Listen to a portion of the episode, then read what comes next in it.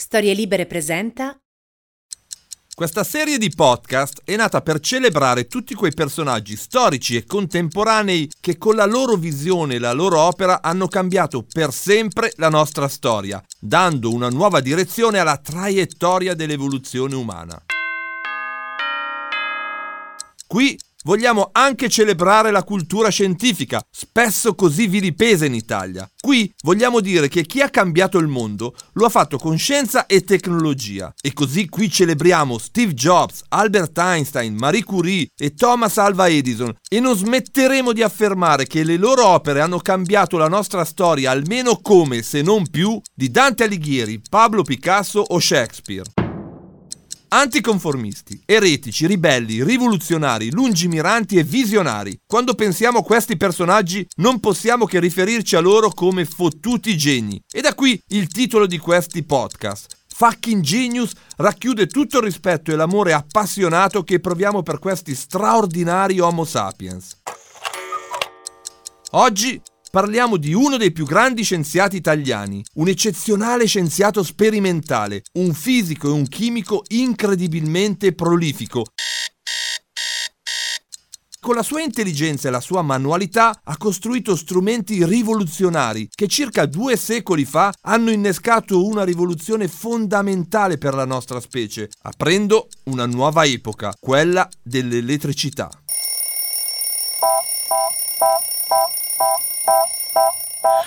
Sono Massimo Temporelli, sono un fisico e da 25 anni mi occupo di diffondere la cultura scientifica, tecnologica e dell'innovazione.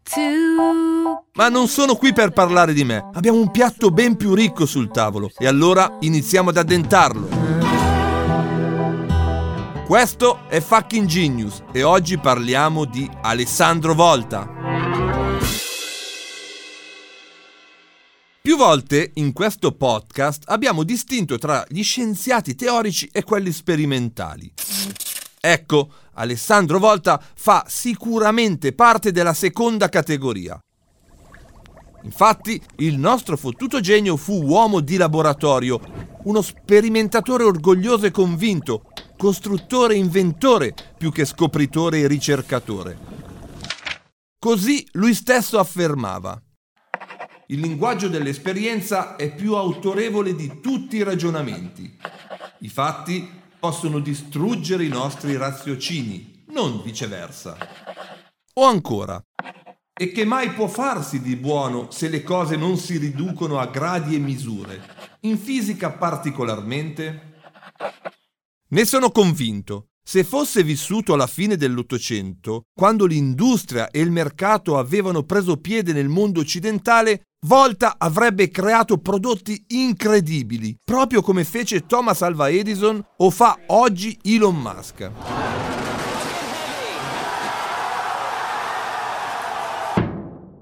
Ma quando Alessandro Volta era in attività, non esisteva ancora l'industria e i prodotti scientifici e tecnologici erano destinati solo ad altri scienziati e a pochi eletti. Nonostante questo, le sue intuizioni si diffusero in tutti i laboratori del mondo.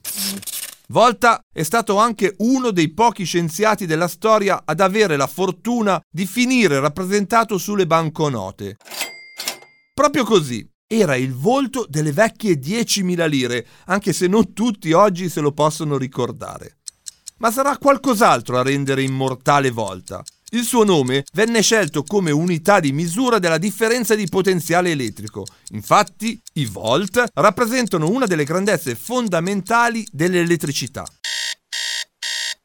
Pensate sia tutto qui quello che c'è da dire su Alessandro Volta? Vi sbagliate. Andiamo a scoprire questo fottuto genio. Capitolo 1 Un bambino di poche parole. Come sempre, dedichiamo qualche minuto per raccontare l'infanzia e i primi anni di vita di questo straordinario scienziato, perché spesso le caratteristiche dei grandi innovatori emergono fin dalla loro più tenera età. Alessandro Volta non fa eccezione a questa regola.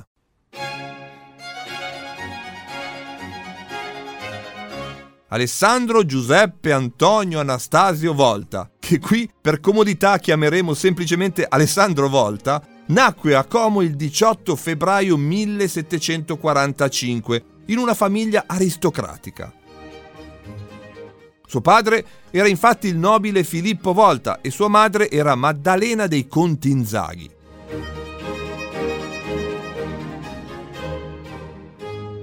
Nonostante la tradizione e il blasone, i genitori non se la passavano troppo bene e spesso le uscite della famiglia superavano le entrate. Tuttavia, il nostro fottuto genio venne allevato secondo i principi e le consuetudini della nobiltà dell'epoca. Passò infatti i primi tre anni di vita a Brunate, ospite nella casa di un costruttore di termometri e barometri, Ludovico Monti. Nelle famiglie nobili non era mai la madre ad allattare i figli e così Elisabetta Petraglio, moglie dell'artigiano, si prese cura del neonato Alessandro. Chissà se questa frequentazione abbia in qualche modo influenzato e forgiato per imprinting la mente del piccolo Volta, che, come abbiamo detto, avrebbe sempre preferito il laboratorio alla scrivania.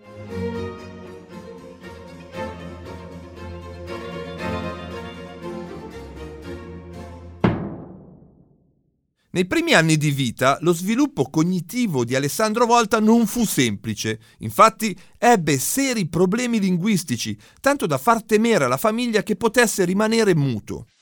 Con il passare del tempo, per fortuna, l'allarme rientrò e a sette anni Alessandro raggiunse un livello accettabile di comunicazione, recuperando velocemente il tempo perso e mostrando subito una grande intelligenza.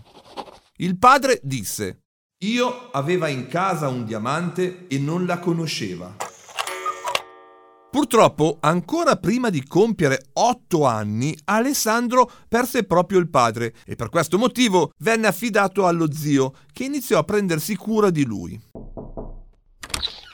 Dopo anni di educazione privata, all'età di 13 anni, Alessandro iniziò le scuole dei padri gesuiti di Como, intraprendendo studi umanistici e in particolare di retorica e filosofia. Il giovane Volta era affascinato da Virgilio e Lucrezio e sembra conoscesse perfettamente il latino e il francese. Padre Gerolamo Bonesi, responsabile della scuola dove Alessandro studiava, vista la sua intelligenza, immaginò per lui una carriera ecclesiastica ma lo zio si oppose e gli cambiò scuola, orientandolo verso gli studi giuridici. Ma Alessandro aveva altro per la testa, infatti aveva iniziato a mostrare grande interesse per le scienze naturali e per l'osservazione del mondo che lo circondava. Questa passione per la scienza e l'osservazione dei fenomeni naturali continuò a crescere e dal 1762 Alessandro Volta iniziò a svolgere i suoi primi esperimenti, organizzando nella propria abitazione un suo laboratorio di elettrostatica che non richiedeva grandi mezzi. E così con fili, panni di seta, pezzi di resina di zolfo, legno e pentoli in metallo, con abilità e creatività iniziò a fare i suoi esperimenti, osservando più da vicino il mondo naturale e in particolare quello elettrico. Aveva solo 17 anni, niente male, vero? Capitolo 2 A caccia di temporali un paio di anni dopo gli esperimenti casalinghi appena descritti, nel 1764, il nostro fottuto genio si unì all'amico ed ex compagno di scuola Giulio Cesare Gattoni, anche lui appassionato di elettricità e con cui Volta da anni dibatteva per via epistolare sul tema della presenza dell'anima negli animali. Ma più delle speculazioni teoriche, il laboratorio e la fisica sperimentale erano la loro grande passione comune. Per questo motivo unirono le forze, anche perché, al contrario di Volta, figlio di una famiglia di nobili decaduti, il Gattoni aveva grandi disponibilità economiche, tanto da potersi permettere di comprare strumenti scientifici eccellenti e poi addirittura una delle torri delle mura della città, oggi ancora nota a Como come Torre Gattoni, dove l'amico di Volta allestì un avveniristico laboratorio. E fu così che le attività sperimentali del nostro fottuto genio aumentarono decisamente di qualità. Per comprendere quanto questi esperimenti andassero ben oltre l'obbistica, nel 1768 il Gattoni sarà addirittura il primo in Italia a montare sulla sommità della sua torre un parafulmine, seguendo di pochissimi anni gli esperimenti del grande scienziato statunitense Benjamin Franklin. Insomma, Volta e Gattoni passavano tantissimo tempo insieme e ormai erano una coppia fissa, facendo esperimenti su atmosfera ed elettricità. Non so voi, ma io pagherei oro per fare un viaggio nel tempo e passare anche un solo pomeriggio dentro quella torre. A metà del Settecento, magari in una giornata di temporali, mentre i due scienziati, che a molti saranno sembrati degli stregoni, tentavano di catturare l'elettricità dal cielo, misurandone la potenza e scoprendone i segreti più profondi con i loro strumenti. Riuscite a vederli? Quei due fottuti geni illuminati solo da candele e lampade ad olio? Mentre con le loro intuizioni cambiano il destino e l'evoluzione della nostra specie? Io sì, li vedo.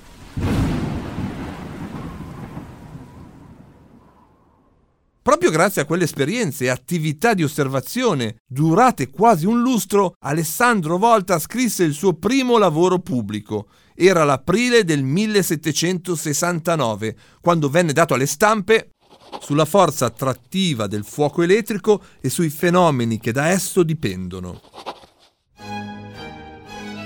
Quando pubblicò questo suo primo lavoro, Volta non era più giovanissimo per l'epoca, aveva ormai 24 anni. Da tempo però, in parallelo agli esperimenti con l'amico e allo studio delle maggiori opere sull'elettricità, intratteneva proficui e frequenti rapporti epistolari con i maggiori scienziati del suo tempo, grazie ad un'eccellente conoscenza delle lingue straniere.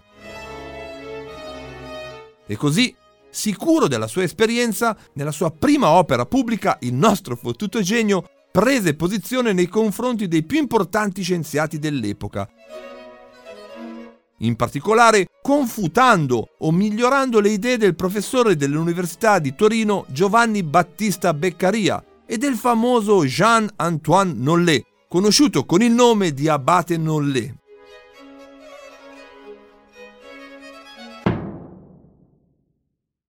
Oggi sappiamo tutto dell'elettricità, di come si produce e di come si trasporta, ma all'epoca questi temi erano vera avanguardia scientifica, come ad esempio sarebbe stata la meccanica quantistica nei primi del Novecento. Per capire lo stato dell'arte di questa disciplina usiamo le parole di Diderot e d'Alembert che proprio in quegli anni scrivevano sull'enciclopedie. Giacché non si conosce ancora nulla circa l'essenza della materia elettrica, è impossibile definirla altrimenti se non con le sue principali proprietà. Quella di attrarre e respingere i corpi leggeri è una delle più note. Dunque, gli scienziati non avevano modelli sicuri e così ognuno poteva svolgere esperimenti e avanzare le proprie ipotesi, confermando o confutando quella degli altri scienziati. Volta pur non essendo laureato o professore in queste discipline, aveva raggiunto una grande esperienza e amava dibattere e confrontarsi, anche aspramente. Si buttò quindi a pesce in questa dinamica, diventando ben presto una delle voci più forti, se non la più forte, nella comunità scientifica. Questa fase di volta, vissuta da autodidatta e da appassionato di scienza non pagato, terminò quando, intorno alla metà degli anni 70 del Settecento, ottenne le prime nomine ufficiali all'interno delle istituzioni pubbliche e dell'Accademia. Capitolo 3 I primi grandi riconoscimenti nel 1774, grazie all'interessamento del governatore della Lombardia, Conte Firmian, Alessandro Volta venne nominato primo sovraintendente delle scuole pubbliche di Como e l'anno successivo divenne professore di fisica sperimentale nel ginnasio di Como. Queste cariche erano il segno concreto dell'importanza e della risonanza delle sue attività scientifiche, ma forse era ancora troppo poco rispetto al contributo che il nostro fottuto genio aveva portato nella comunità scientifica internazionale. Questo gap sarà colmato nel 1778 con la nomina di Volta alla cattedra di fisica sperimentale all'Università di Pavia, una delle più prestigiose università italiane e tuttora un importante polo accademico e di ricerca di fama internazionale. Volta aveva 33 anni e dopo questo riconoscimento esplose. Sappiamo per certo, infatti, che a Pavia le sue lezioni erano così originali, brillanti e divertenti che velocemente l'aula a lui dedicata non fu più sufficiente a contenere il pubblico. Per questo motivo venne prontamente costruito un bellissimo e ampio teatro di fisica, perfetto per mettere in scena le sue lezioni spettacolo sull'elettricità fu addirittura finanziato e voluto da Giuseppe II e Maria Teresa d'Austria, che a fine del Settecento dominavano tutto il nord Italia.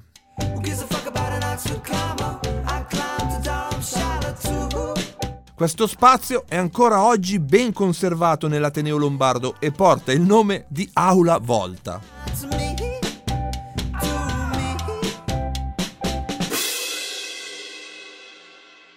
Il successo come professore e uomo di relazioni di Volta fu tale che qualche anno dopo, nel 1785, venne nominato addirittura rettore dell'Università di Pavia e venne chiamato in molte accademie e società scientifiche a portare il suo contributo. Addirittura il governo austriaco lo coinvolse per riformare e rilanciare l'università del paese. Viste l'età e la lunga militanza nel mondo della scienza, si potrebbe pensare che per volta queste nomine, questi successi e riconoscimenti sociali rappresentassero un punto di arrivo. Invece, al contrario, diedero maggior slancio e sostanza alla sua ricerca scientifica.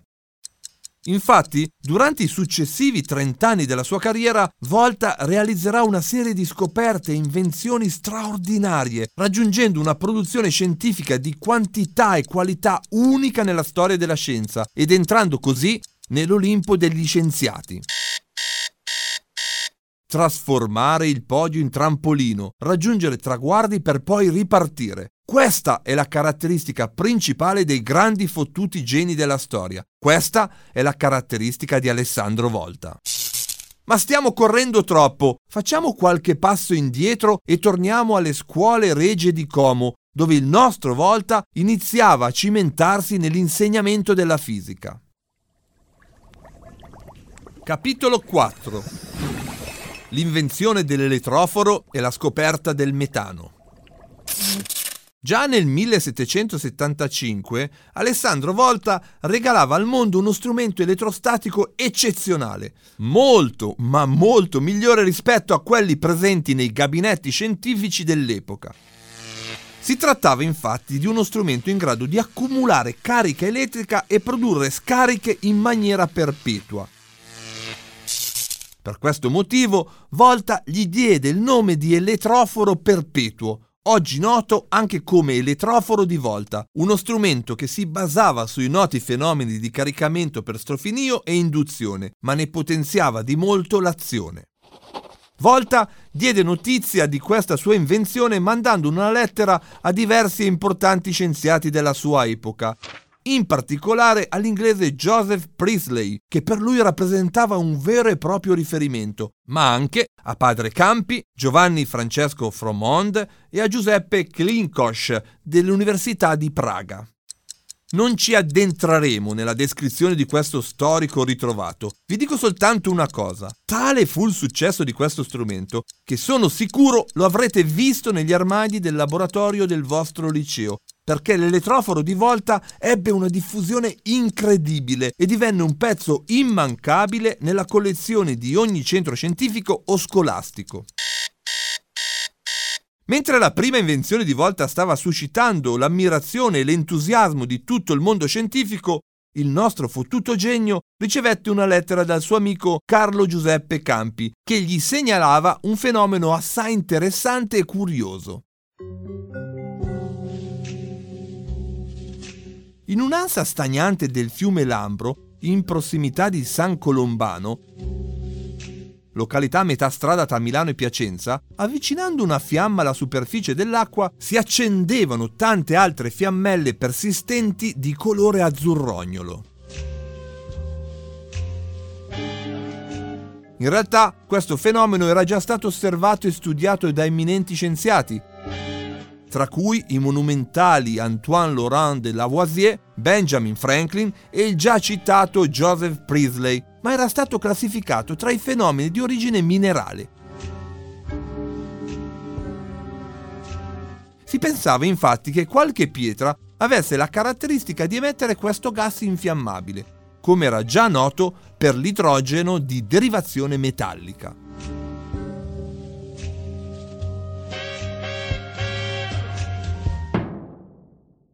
Volta, come sempre, non si accontentò delle opinioni degli altri scienziati e iniziò a sospettare che il fenomeno fosse di origine vegetale e non minerale. Pur non potendo raggiungere l'amico sul Lambro, aveva intuito che molto probabilmente le stesse osservazioni si potevano svolgere in ogni luogo in presenza di acque stagnanti. E così, quella stessa estate del 1776, in vacanza ad Angera sul lago Maggiore, decise di verificare quella sua intuizione. Mentre girava in barca tra i canneti, stimolando il fondo lacustre con un bastone, il nostro fottuto genio riuscì a trovare e a osservare lo stesso fenomeno, vedendo emergere dal fondo del lago bolle facilmente infiammabili. Poi, con grande abilità tecnica, riuscì a raccogliere il gas e conseguentemente ad analizzarlo in laboratorio. In quei giorni, sul suo taccuino di laboratorio scrisse Quest'aria arde assai lentamente con una bella vampa azzurrina.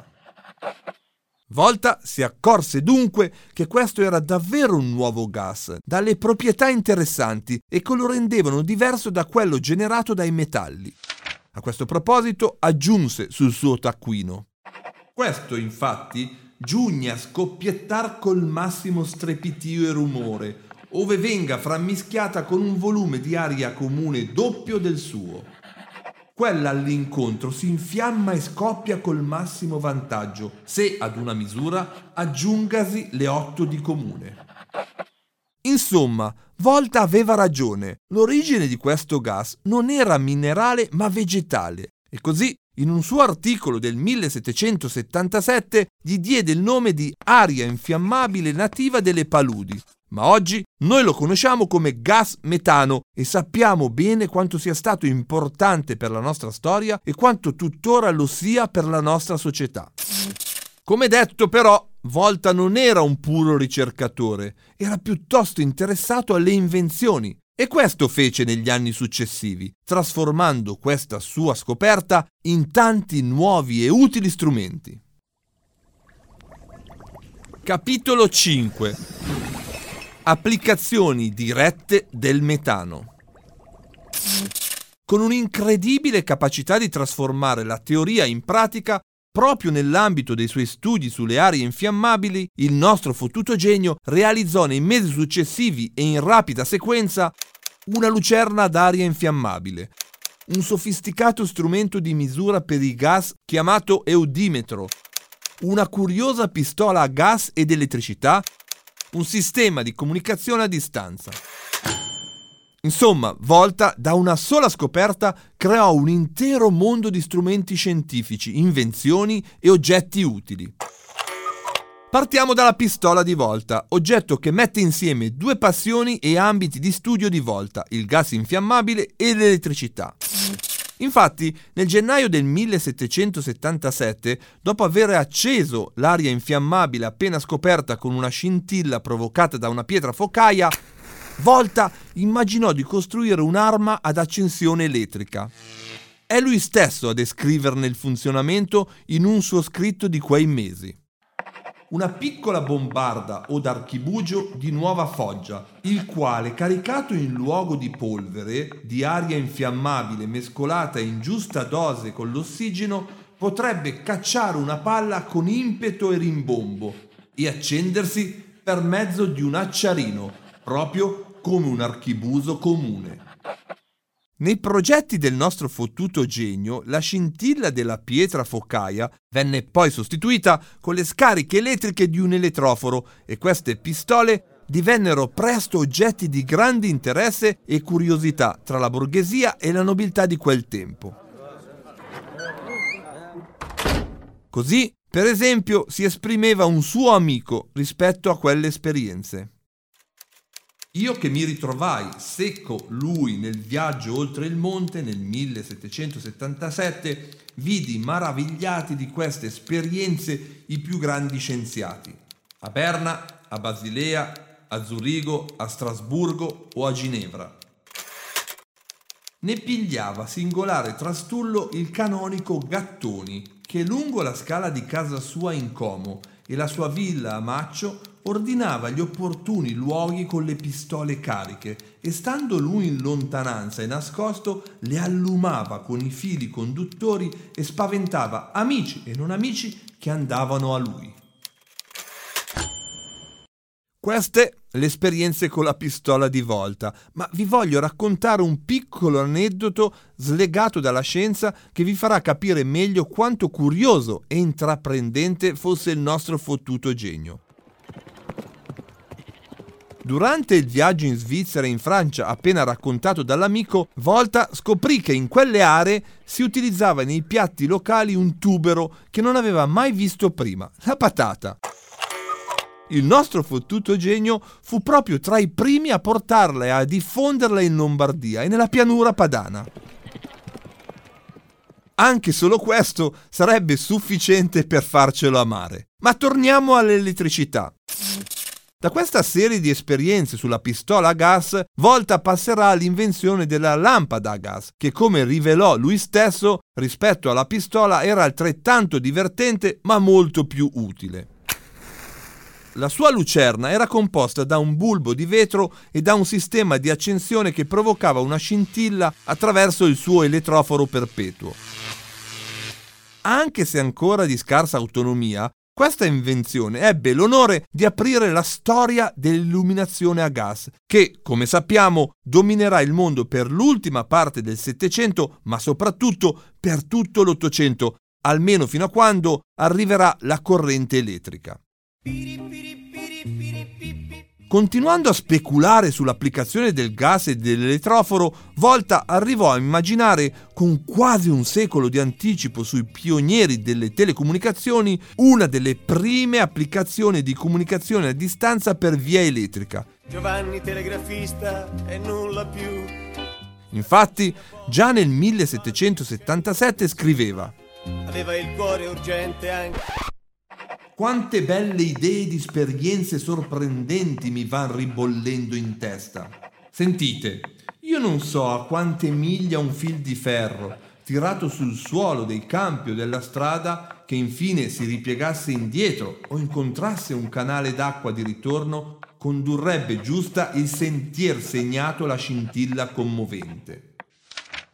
Ma se il fil di ferro fosse sostenuto alto da terra, da pali di legno qua e là piantati, ad esempio da Como fino a Milano, e quivi interrotto solamente dalla mia pistola, continuasse infine a pescar nel canal Naviglio che si continua col mio lago di Como, non credo impossibile di far lo sparo della pistola a Milano con una buona boccia di Leiden da me scaricata in Como.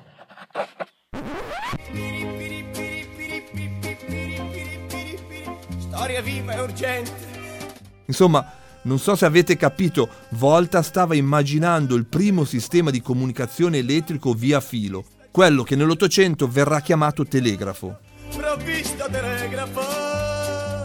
Si domandava a quell'epoca, solo speculando, se con il ferro, con un fil di ferro, potesse raggiungere Como da Milano e comunicare per via elettrica i messaggi che all'epoca erano destinati alla posta.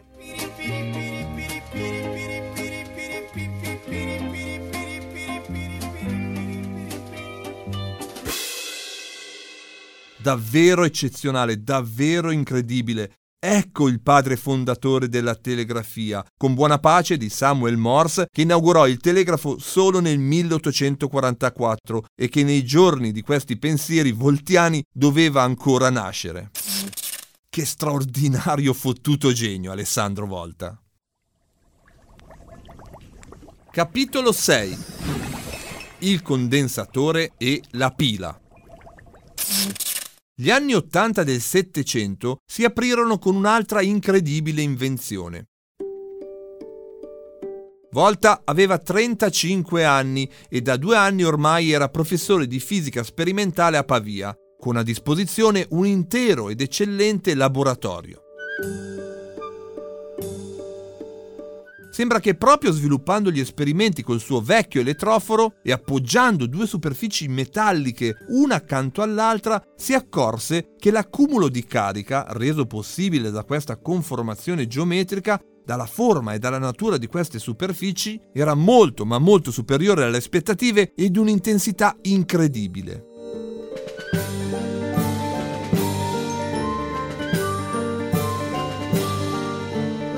Da questi esperimenti, grazie a successivi miglioramenti, nacque quello che oggi chiamiamo condensatore, grazie al quale, inoltre, Volta potrà arrivare alla formalizzazione della relazione tra potenziale, capacità e carica elettrica.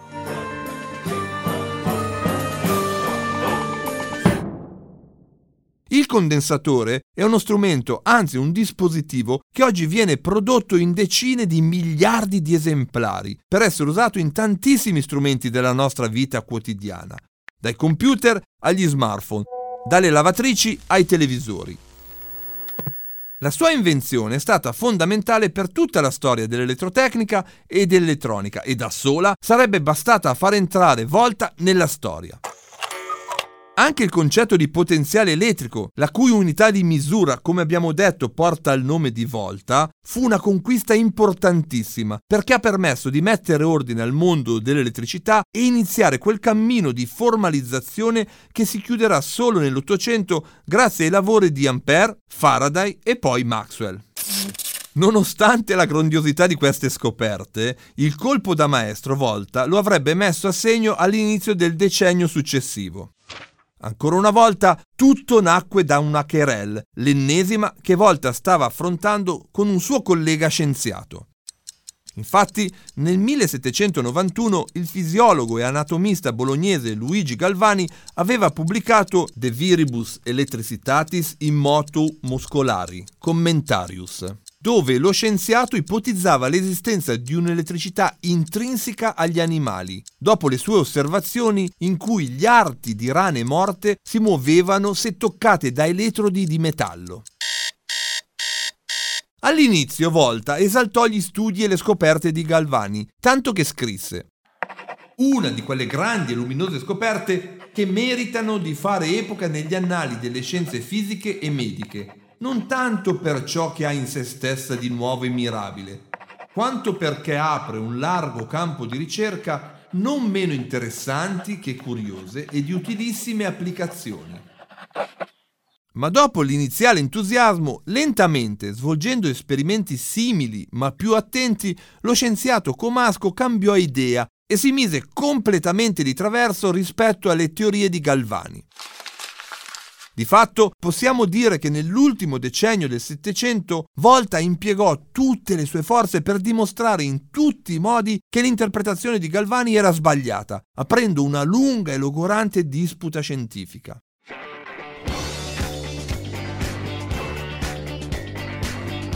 Da un lato, lo scienziato bolognese pensava che questi inaspettati e sorprendenti movimenti post mortem fossero dovuti ad un'elettricità interna all'animale,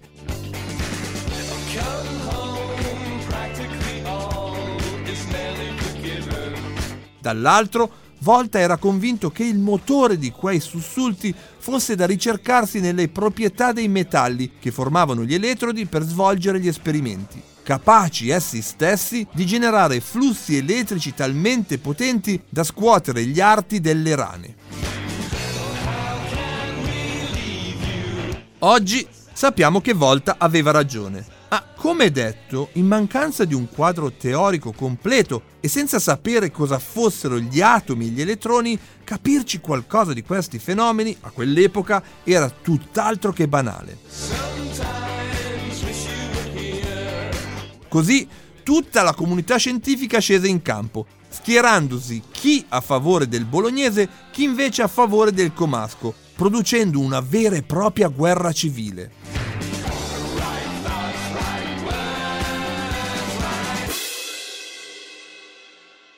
Ce lo conferma anche l'amico e divulgatore scientifico Gianluca Lentini nel suo libro Volta l'era dell'elettricità. La disputa diventerà un vero e proprio scontro. A Bologna sorse una società il cui scopo era quello di combattere le idee di Volta. A Pavia ne sorse un'altra con lo scopo di demolire le ricerche di Galvani. Fu proprio nell'ambito di queste ricerche, mentre svolgeva l'ennesimo esperimento per dimostrare come la sua tesi fosse più coerente di quella di Galvani, che Alessandro Volta inventò la pila. Era la fine del 1799 e l'Ateneo di Pavia era chiuso da mesi a causa dell'arrivo dei francesi in Lombardia, che si erano insediati al posto degli austriaci. Il nostro fottuto genio quindi si era allontanato dalla città e si trovava nella sua casa di campagna nel Comasco. È questo il contesto in cui nacque la pila. Volta presentò il suo ritrovato in una lettera spedita nei primi giorni dell'Ottocento al professor Joseph Banks, che era a capo della più importante società scientifica dell'epoca, la Royal Society di Londra. L'apparecchio di cui vi parlo e che senza dubbio vi meraviglierà non è che l'insieme di un numero di buoni conduttori di differente specie, disposti in modo particolare, e un numero uguale di strati d'acqua o di qualche altro umore che sia miglior conduttore dell'acqua semplice, come ad esempio l'acqua salata. Ecco tutto ciò che costituisce il mio nuovo strumento. Inizialmente questo strumento venne chiamato organo elettrico artificiale, ma poi l'azione di impilare diversi materiali e strati nel costruirla presto fece sì che il nome preferito divenne pila elettrica o pila di volta. Potrà suonarvi strano, ma la pila fu uno strumento rivoluzionario, tanto che il grande Albert Einstein, più di cento anni più tardi, dirà che l'invenzione di Volta è stata la base fondamentale di tutte le invenzioni moderne. La pila di volta infatti fu il primo generatore di corrente continua della storia e proprio come aveva scritto il nostro fottuto genio per la scoperta di Galvani, apriva un largo campo di ricerca non meno interessanti che curiose e di utilissime applicazioni. La pila voltaica, oltre al suo uso specifico, diede grande spinta alla fisica e alla chimica dell'Ottocento, Basti pensare alle esperienze del danese Hans Christian Ørsted che portarono alla scoperta del rapporto tra correnti elettriche e campi magnetici, aprendo l'epoca dell'elettromagnetismo. Nell'autunno del 1801 l'ormai 56enne Alessandro Volta ebbe l'onore di presentare questa sua ultima invenzione addirittura all'imperatore Napoleone Bonaparte, che rimase molto colpito dalla pila, ma soprattutto dal suo inventore.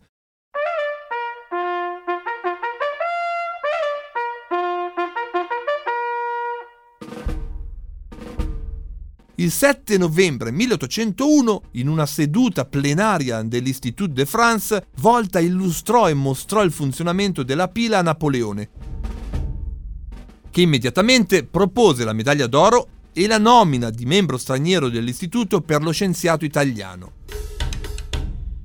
Inoltre, cosa mai negativa, gli assegnò anche una donazione e un vitalizio.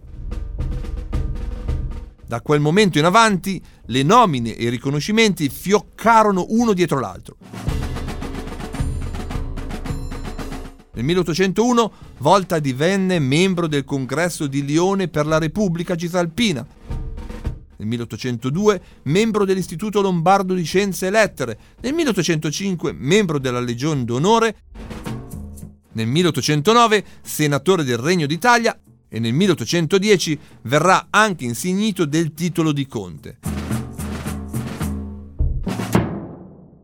Siamo quasi giunti alla fine di questa ricca biografia scientifica. Infatti, dopo l'invenzione della pila, Volta fece ben poche cose di particolare rilievo. Ma prima di chiudere questa storia, voglio gettare una luce diversa su questo fottuto genio. Infatti, Qui abbiamo raccontato la storia di uno scienziato razionale che ha vissuto nel pieno dell'illuminismo italiano e non vorrei che passasse l'idea che Volta fosse un uomo freddo che affrontava la vita con calcoli e misura. Tutt'altro. Alessandro Volta era un romantico che viveva la vita con passione. Per corroborare questa mia visione, vi basti sapere che quando aveva 43 anni, Volta assistette a uno spettacolo in un teatro di Napoli e si innamorò di Marianna Paris, talentuosa e bellissima attrice, cantante romana. L'amore era ricambiato e così i due avrebbero voluto sposarsi, ma a quell'epoca una donna dello spettacolo era considerata poco più di una prostituta e la relazione con un uomo dell'Accademia non era nemmeno discutibile. Bene, il romantico e passionale Volta non si arrese e arrivò a chiedere addirittura di essere trasferito da Pavia a Milano, forse meno bigotta, si disse. Ma non fu solo il costume del periodo a mettersi di traverso, anche la famiglia di Volta si oppose a questo matrimonio.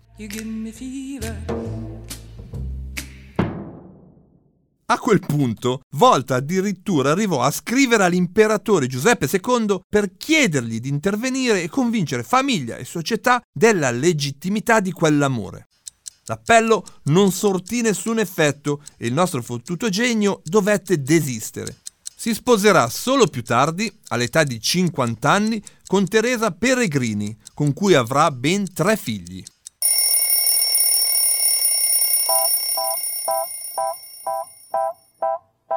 Volta morì nel 1727 all'età di 82 anni. Il suo nome e la sua opera scientifica rimarranno sempre con noi, anche solo per le batterie che alimentano il vostro computer o il vostro smartphone mentre ascoltate questo podcast. Io sono Massimo Temporelli e vi aspetto per la storia del prossimo fottutissimo genio. Viva l'elettricità! Viva Alessandro Volta e viva fucking genius! Tornate a trovarci qui su storielibere.fm.